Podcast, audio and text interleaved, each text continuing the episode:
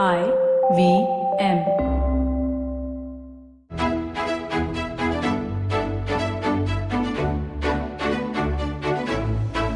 BQ Big Decisions, the BloombergQuint podcast that helps you make the right financial choices.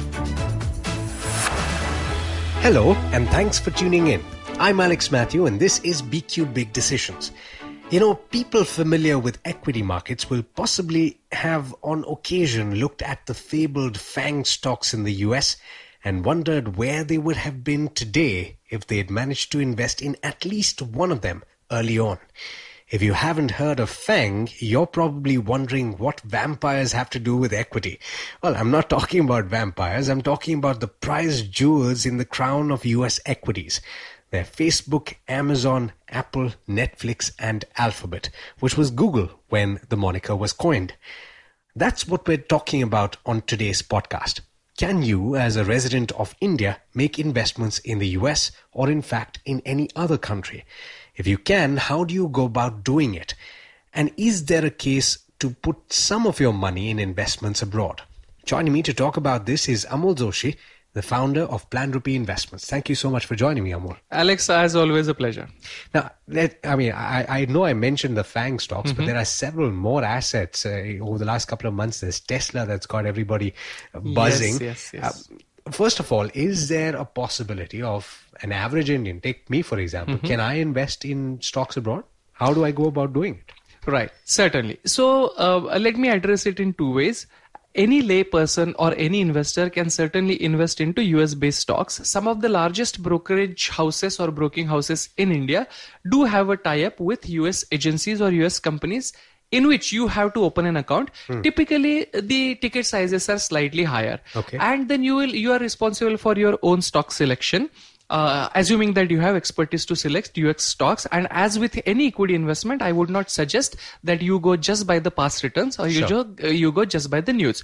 Now that's way number one, pretty straightforward. But I want to ask, sorry, yes. before we go to way number uh, two, yes. I, I want to understand here when you say that ticket size is mm-hmm. high, Oh, is there a threshold that you need to bear in mind? Uh, uh, well, uh, most of the times when you open an account, the ticket size uh, threshold generally, uh, you know, while account opening, to allocate you certain limits or to give you certain kind of special facilities of the research reports, etc., you might be asked to maintain a certain minimum balance, balance or amount. Okay. So that's about the ticket size. Now, way number two is pretty straightforward. Huh. And uh, on this uh, podcast, uh, Alex, we have many times spoken about the various uh, mutual fund types. Sure. One of the times where that comes in handy over here is typically called as international funds. You are pretty much familiar with ICICI Prudential Mutual Fund, sure. Franklin Templeton, yeah.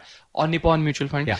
All of these mutual funds have one or another overseas or international funds in their kitty. Okay. For example, ICICI Prudential had something called as ICICI Pru US Blue Chip. Okay. Nippon has Nippon Japan Equity, ah. so on and so forth. Right. Franklin Templeton has European equities sure. as well. Sure. So these are the mutual funds hmm. that are managed by professional fund managers as it happens with all the mutual funds you can simply invest while being in india with as smaller ticket size as 5000 rupees lump sum or even 1000 rupees sip hmm. and that is a much more co- easily accessible way for a common investor so just so i understand correctly since these assume that you have a mutual fund scheme that is Right. investing in the us yes uh, you, i as an investor would put like you said about say for this example 7200 rupees Right. um, that 7200 rupees would essentially buy first $100 That's and that $100 would get uh, you know invested into the stocks that the fund manager chooses that's essentially how it works Alex, that is exactly how it works. And I am sure our uh, listeners have understood why you mentioned 7,200 simply because of the rupee dollar exchange rate of around 72 today. Yes, that's correct.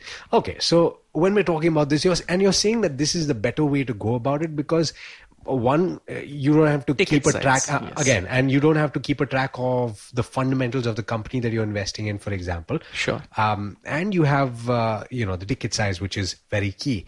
But let's also talk about where all uh, you can invest. Is Mm-hmm. this a very large avenue uh, to invest? Is it developed, well developed?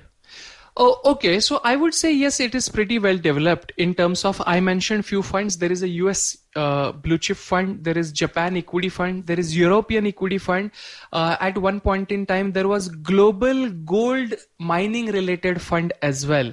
So you have various. Uh, so what is asset allocation? Uh, asset allocation is investing into various assets typically avoid the situation of having all your eggs in one basket. Right. So assets do not just mean equity and debt and gold and commodities and so on. Assets or asset allocation would also mean that you would ideally diversify from your local market to an international market which has a very very less degree of correlation with your market so if something goes wrong with your local market as it may happen Hmm. like something that went wrong with us market during 2008 uh, lehman brothers uh, global financial crisis Sure. during that time there would have been a market globally that not necessarily crashed or not necessarily crashed to that extent. So that's the whole idea of uh, diversification. Now, to answer your question, is it well diversified? Yes, you can invest into a specific gold mining companies all over the world, as well as you can invest into various geographies, like I mentioned. Uh, Asian funds are there, Japan specific. Japan is a large market. European, US, so on and so forth. Or so it's a developed market.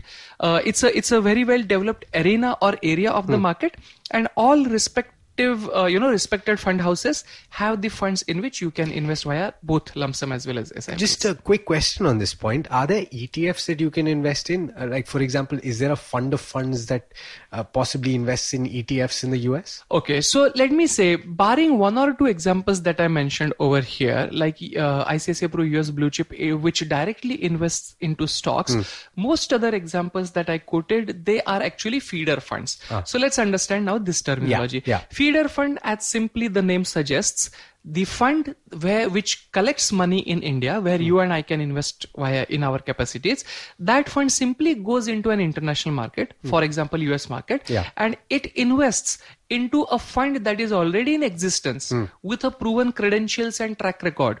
It simply buys to the extent of what AUM this local fund has, it buys the US fund 100% to their of their AUM assets under Understood. management. Understood. So this is one way of investing into. So I'm trying to say that you have ETFs, you have funds that invest into overseas ETFs. Yeah. You have funds that invest into overseas funds. Hmm.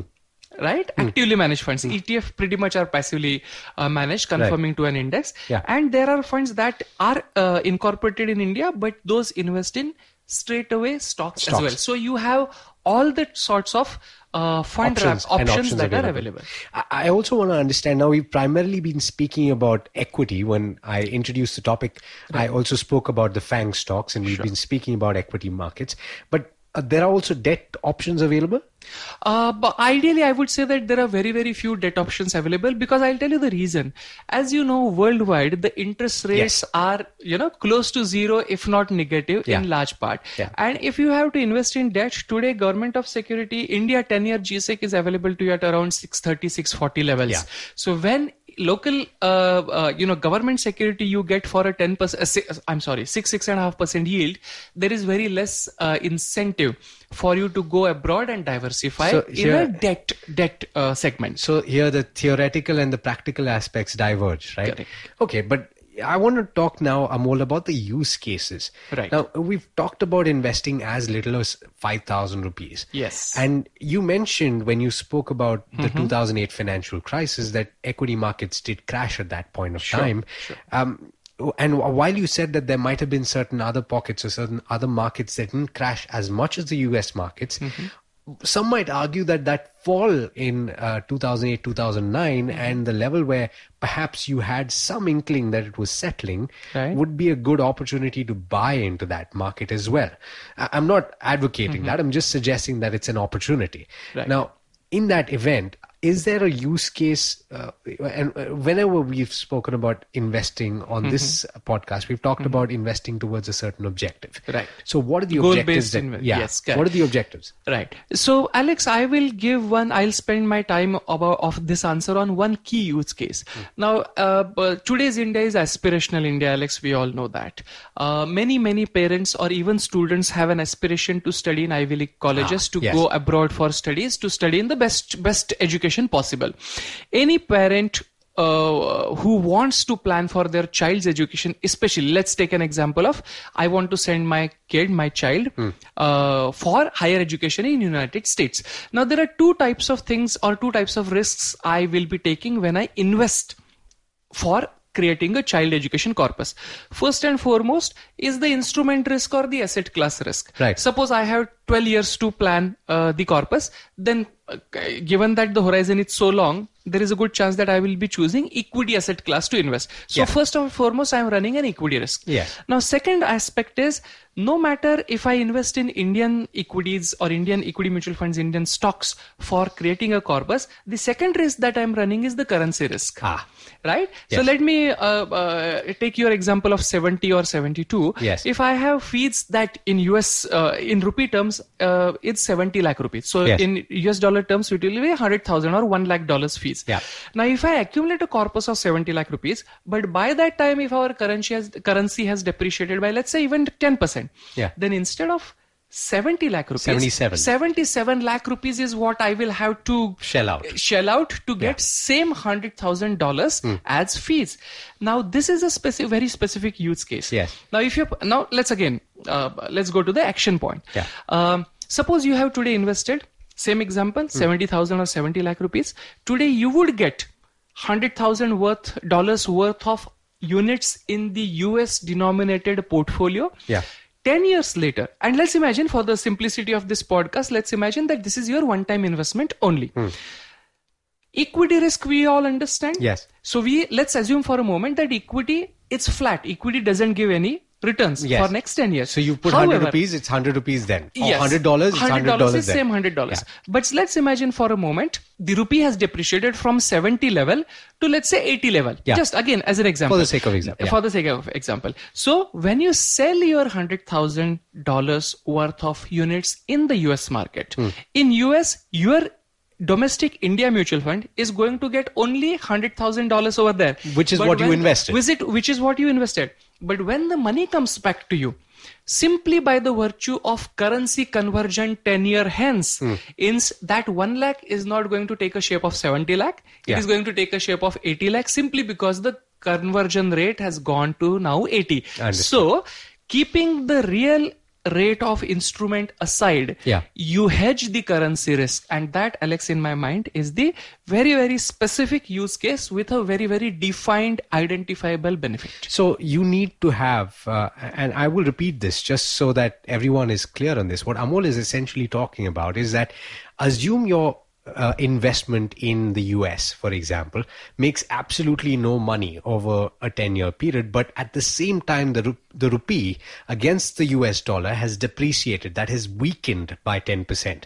What happens when you finally book out the investments, that is, when you sell the investment, what you get back is the same amount that you invested, but when you convert it into rupees, you get 10% more because the value of the rupee against the dollar has gone down. That is, the dollar has strengthened against Yes, the rupee. that's correct. Now, I, I do want to understand at, at this point, uh, when you're talking about this, uh, Amol, there is also uh, a particular strategy that you should employ, right? When you're talking about a portfolio and you're talking about asset allocation, which is nine tenths of the rule, as you keep stressing on Right. this on Yes, this yes. Uh, podcast. How should one approach it if someone just simply has to take advantage of that thesis that the Right. rupee is going to depreciate over a period of time? Right. Okay, Alex. So very important point. So within asset allocation, I have always advocated, and mo- many many advisors or planners do that. There are we get questions on some limited uh, pockets. Those pockets are. Amol, how do you think in infrastructure is going to play out? Yeah. Because of we, uh, you know, government has announced so and so infrastructure, many, many infrastructure themes. Or Right. in, uh, if you are in Mumbai, you know that at least 8, 10, 12 metros are currently under construction. Yeah.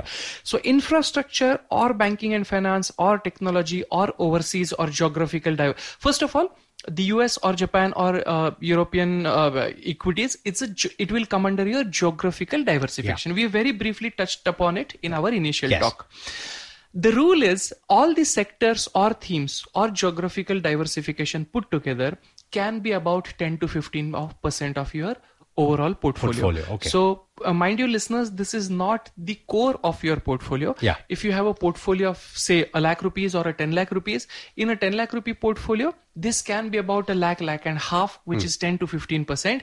The core of the, your por- core of your portfolio or bread and butter of your portfolio would still be about 80, 85% odd, would be equities and debt assets in your local market Yes. simply because of the familiarity simply because of and and it's uh, um, uh, you know you want to be in india uh, uh, because a long st- long term growth uh, uh, growth story of india you would still want to participate so that's my answer to the diversification both on the points of view of geographical as well as asset class wise A very quick question on the thesis that the Indian rupee will depreciate. Mm-hmm. Um, is that something that you can say? Of course, you can't say it with certainty, but Yes. in the way that we we have been moving and we're likely to move in terms of India's GDP growth vis-a-vis global growth, Right. is it fair to assume that the Indian currency will depreciate over a period of time? So? GDP growth rate, of course, is one of the factors, but there are two other factors that are of importance over here, Alex. And those two factors are at what level of current account deficit is Yes. your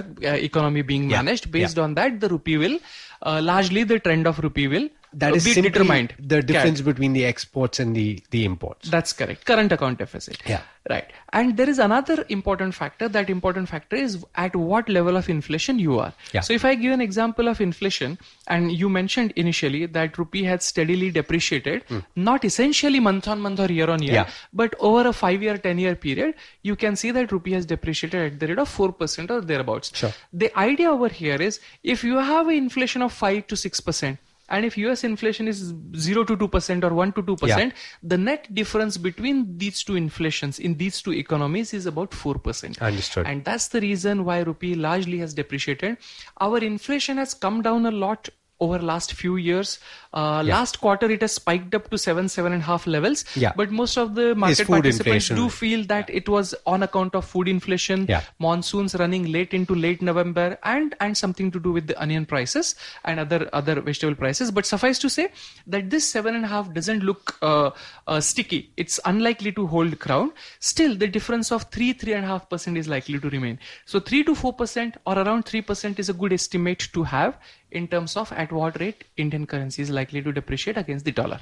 Amol, I, I love this conversation because we've meandered very nicely from investing into uh, assets abroad to a lesson on on on the economy and uh, economic factors to watch out for. One last question, though, Sure. and this is something that uh, most Indian investors will, will be very concerned and wary about: is what is the tax incidence uh, that they have to bear in mind if they're investing in these assets? Okay, so there is one very easy um, way to remember this. All international funds, if they invest in equity ETFs, they will get equity taxation. Rest everybody else will get a debt taxation. Okay. So what I mean by that, I give you an example of a India domiciled US fund that directly invests into US stocks Yes.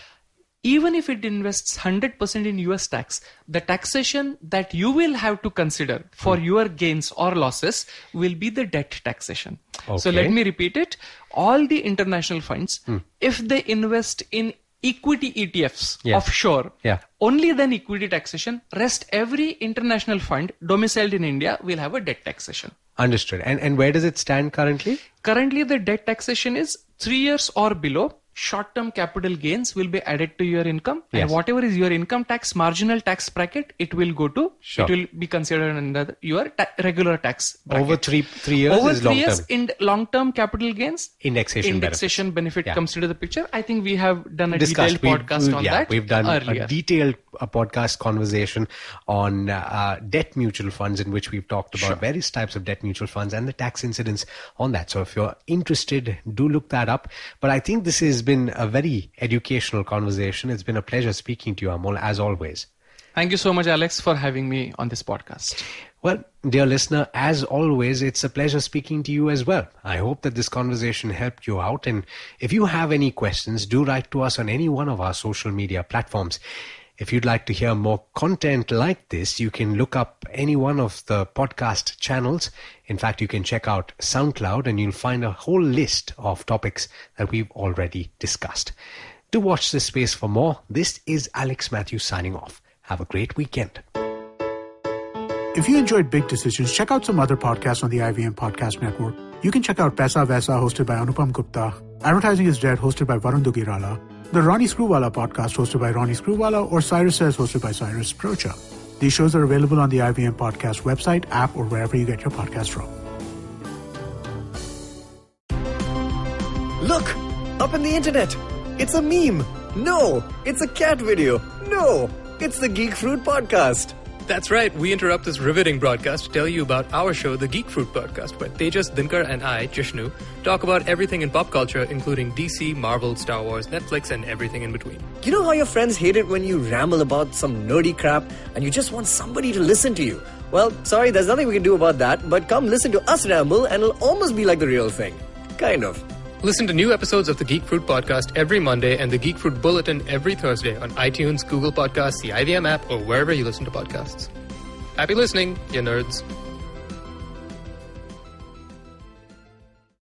I hope you enjoyed that show. We'd like to thank our sponsors this week, HDFC Life and Paytm Money. And let me tell you a couple of things that you should check out this week. On Litnama, Lakshmi talks to Hardik Waghela and Mohammad Munim from the band The Words of Aleph. They talk about how the band came to be and more. On Football Football, the guys talk about Liverpool qualifying for the Champions League, City getting banned from it, and Arsenal thrashing Newcastle for a 4-0 win. On Golgappa, tune into a Laugh Riot episode where host Tripti talks to Karan and Neil from Bhadipa. On our Kannada podcast Thale Harate, Ramya Bhaskar and Sridhar Pavisetti talk to Ganesh and Pavan about reimagining school education for Industry 4.0. On Tapri Tales, Madhuri tells a tale of her struggle with keeping cockroaches away from the kitchen while wondering why there are no cockroaches in her mother's kitchen. On Beyond Cliche, Almas is joined by the Mahi Way actor Pushti Shakti to talk about beauty beyond size. Thanks and keep listening.